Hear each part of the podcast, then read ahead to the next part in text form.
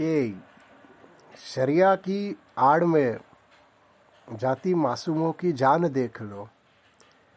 शरिया की आड़ में जाती मासूमों की जान देख लो। कल जिसने कश्मीर नहीं देखा था आज वो अफ़गान देख लो। कल जिसने कश्मीर नहीं देखा था आज वो अफ़गान देख लो। नमस्ते दोस्तों आ, स्वागत है आप सभी का फिर से। और आ, बहुत बहुत माफ़ी कि थोड़ा लेट हो गया पॉडकास्ट अपलोड करने में। पिछले एक हफ़्ते से मैंने कुछ अपलोड नहीं किया था और मैसेजेस वगैरह आ रहे थे कि अगला एपिसोड कब आएगा। तो जैसा कि आप समझ गए होंगे, आज हम बात करेंगे अफ़गानिस्तान पे। अफ़गानिस्तान में जो अभी चल रहा है, हम उस पर बात करेंगे। क्या चल रहा है? क्यों चल रहा है? और इसका हमारे देश पे मतलब हिंदुस्तान पर इसका क्या असर पड़ सकता है? जितनी मैंने स्टडी की है, जितना मैं समझता हूँ, मैं उतना आपको बताने की कोशिश करूँगा। देखिए, एक तरफ़ लोग कह रहे हैं कि अफ़गानिस्तान, आज का अफ़गानिस्तान ये बता रहा है कि हमें दुनिया में इसराइल की ज़रूरत क्यों है। दूसरी तरफ़ वहीं लोग कह रहे हैं कि आज अगर अमेरिका के राष्ट्रपति की कुर्सी पर बिडेन की जगह ट्रंप बैठा होता तो हालात ये ना होते। ठीक है, कोई कह रहा है कि तालिबान को अफ़गानिस्तान ने ही पनाह दी थी और अफ़गानिस्तान ने पहले रोका नहीं, आज उसी की सज़ा अफ़गानिस्तान भुगत रहा है। बट कहीं ना कहीं हमें ये समझना होगा और हमें ये मानना होगा कि इन सब सियासी मसलों में सब दहशत गर्दी जो दहशत गर्दी की जो एक जंग है या एक कौम, एक मज़हब को जो मज़बूत करने के लिए जो लड़ाई चल रही है, उसमें हर बार सिर्फ़ और सिर्फ़ नुकसान आम आदमी का ही हुआ है। हम सबने देखा कैसे ही संकट आते ही, जैसे ही तालिबान अफ़गानिस्तान की जो कैपिटल सिटी है काबुल, जैसे ही तालिबान काबुल के करीब करीब पहुँचा, अफ़गानिस्तान के राष्ट्रपति अफ़गानिस्तान से रफू चक्कर हो गए। यहाँ तक कि रशियन एम्बेसी वालों का तो यहाँ तक कि कहना है कि गाड़ियाँ भर के कैश लेके गए, अशरफ गनी साहब। अब बताओ मतलब देश का मुखिया जंग के दौरान, जंग के बीच, देश की आवाम को, देश की जनता को बीच में मरते हुए छोड़कर चला जाए, ऐसा मुखिया होना, ऐसा मुखिया होने से बेहतर है कि देश का कोई मुखिया ही ना हो। और रविश कुमार की भाषा में कहूँ तो मैं ऐसे मुखिया को हज़ार लानतें भेजता हूँ यहाँ से। वहीं दूसरी तरफ़ हमने देखा कि हमारी जो लेफ़्ट लॉबी है या हमारे, आप कह सकते हैं कि हमारे जो, वो पर्टिकुलर समुदाय के जो लोग हैं हमारे देश में, उनमें से काफ़ी लोग आगे नहीं आ रहे हैं तालिबान की आलोचना करने के लिए। मैं सही में मतलब मुझे ऐसा महसूस मतलब मैं ये समझ ही नहीं पा रहा कि भाई इनका दर्द आपको कैसे महसूस नहीं हो रहा। चलो हम मान सकते हैं कि यहाँ तो मरने वाले भी आपके और मारने वाले भी आपके हैं, मगर आपको गलत के ख़िलाफ़ आवाज़ उठानी पड़ेगी। मैं हमेशा से सुनते आ रहा हूँ, हर मुसलमान बुरा नहीं होता और मैं इस बात को मानता भी हूँ कि हर मुसलमान बुरा नहीं होता। मेरे भी कई मुस्लिम दोस्त रहे हैं, ऐसी बात नहीं है, आज भी है। मगर जो मुसलमान बुरे मुसलमान के ख़िलाफ़ आवाज़ नहीं उठाए, मैं उसे अच्छा भी नहीं कह सकता। आप इसमें दुनिया को ब्लेम नहीं कर सकते। साढ़े तीन लाख से ऊपर की अफ़गान फ़ौज अगर अस्सी हज़ार तालिबानी दहशत गर्दों से ना लड़ पाए तो उसमें दुनिया क्या, दुनिया की कोई भी सेना उनकी मदद नहीं कर सकती। और ये बात हम सबको स्वीकारनी पड़ेगी कि दुनिया की कोई भी सेना हो, जब तक आप खुद नहीं लड़ना चाहते आपके लिए, तब तक कोई भी आपके लिए आकर लड़ नहीं सकता। आपको ये बात माननी पड़ेगी, स्वीकारनी पड़ेगी। दूसरा जो एक और अगर आप एक पहलू देखें तो एक पहलू हमने ये भी देखा कि जो हमारी जो लेफ़्ट लॉबी है, वो अब कह रही है कि ये तो बीजेपी और आरएसएस की बैकडोर कुछ डील हो चुकी है अफ़गानिस्तान के साथ। यार मतलब आप क्या ही बोलते रहते हो? आपको खुद को समझ आता है।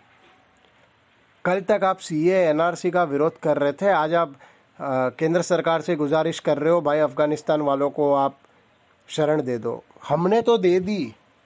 हमने शरण दे दी। और दुनिया याद रखेगी कि छप्पन इस्लामिक मुल्क होने के बावजूद जब दुनिया के एक मुल्क के इस्लामी मुस्लिम लोगों को पनाह की ज़रूरत थी, तब वो छप्पन में से एक भी मुल्क आगे नहीं आया था, तब सिर्फ़ आगे आया था हमारा हिंदुस्तान। तब सिर्फ़ आगे आई थी नरेंद्र मोदी की सरकार। ये बात दुनिया याद रखेगी। आप पूछते हैं कि मोदी जी ने क्या किया है, ना तो मोदी जी ने ये किया है। देखिए, मैं किसी भी पार्टी का, मैं किसी भी नेता का अंधभक्त अंध समर्थक नहीं हूँ। जहाँ पे सवाल उठाने में सवाल उठाता हूँ, मगर जहाँ प्रशंसा करनी चाहिए, वहाँ करेंगे, बिल्कुल करेंगे। दुनिया साथ में ये भी याद रखेगी कि जहाँ एक तरफ़ मासूम औरतें और बच्चों की जीवन दाव पर लगे थे, वही दूसरी तरफ़ दुनिया के बड़े बड़े सियासी सियासी मतलब दिग्गज, सियासी दिग्गज नेता एक तरफ़ अपना मुँह बंद कर कर बैठे थे। जो ग्रेटा, जो रिहाना, जो मियाँ खलीफा किसानों के लिए आवाज़ उठा सकती है, ट्वीट कर सकती है, तब उन्हें इंसानियत दिखाई देती है, वो आज अपना मुँह बंद कर कर बैठे हैं। अरे बाकी सब आप जाने दीजिए। मलाला यूसुफी जब 370 हटा था हमारे यहाँ से, तब वो मलाला कहती थी कि कश्मीर की लड़कियाँ पढ़ाई नहीं कर पाएँगी। उनकी पढ़ाई का क्या होगा? आज वही मलाला यूसुफी चुप है, जब उनकी ही पश्तो बहनें, उनके ही पश्तो औरतें, बच्चे, बूढ़े, सब मरने की कगार पर है, तब वही मलाला यूसुफी आज मुँह में फेविकॉल डालकर बैठी है। वही संयुक्त राष्ट्र आज कुछ नहीं कह रहा। जो हर तीसरे दिन कश्मीर के मुद्दे पर अपनी छाती पीटने आता था, ये भी दुनिया याद रखेगी। और दुनिया ये भी याद रखेगी कि एक ऐसा मुल्क था जिसके साथ कोई नहीं खड़ा था। और बस कारण मात्र ये था कि वहाँ मरने वाले और मारने वाले एक ही मसब के थे। दुनिया साथ में ये भी याद रखेगी कि पाकिस्तान और तुर्की जैसे मुल्क भी थे जिन्होंने इन दहशतगर्दी तालिबानों को समर्थन किया। चाइना तालिबान के साथ दोस्ती रिश्ते बनाने के लिए तैयार हुआ दुनिया ये भी याद रखेगी। अंतिम में मैं आप सबसे जाते जाते बस इतना ही कहना चाहूँगा कि आने वाले कुछ सालों में हो सकता है कि भारत के लिए ये मुश्किल का वक्त साबित हो, क्योंकि तालिबानी फोर्सेस पाकिस्तान पे कैप्चर करने आ जाएँगी। और वहाँ से फिर ये हो सकता है कि हमारे लिए मुश्किल का एक वक्त साबित हो। लेकिन हमें इतना ज़रूर देखना है और हमें इतना समझना है कि ईवीएम मशीन पर जब हम वोट देने जाए, तब जो हमारी उंगली हो, वो सही बटन को चुने, ताकि हम आज जो अफ़गानिस्तान देख रहा है, जो काबुल में हुआ वो हमारे कश्मीर में ना हो, वो हमारे दिल्ली में ना हो, वो हमारे केरल में ना हो, वो हमारे कर्नाटक में ना हो, वो हमारे आसाम में ना हो। हमारा देश एक था, एक है और हमेशा एक रहेगा। आज रात को सोने से पहले एक बार हाथ जोड़कर, आँखें बंद कर कर भगवान से ज़रूर शुक्रिया कहिएगा कि आज आपके पास जो भी है, आप खुश हैं, आपके सर पर छत है, आपके साथ एक थाली में खाने वाला परिवार है।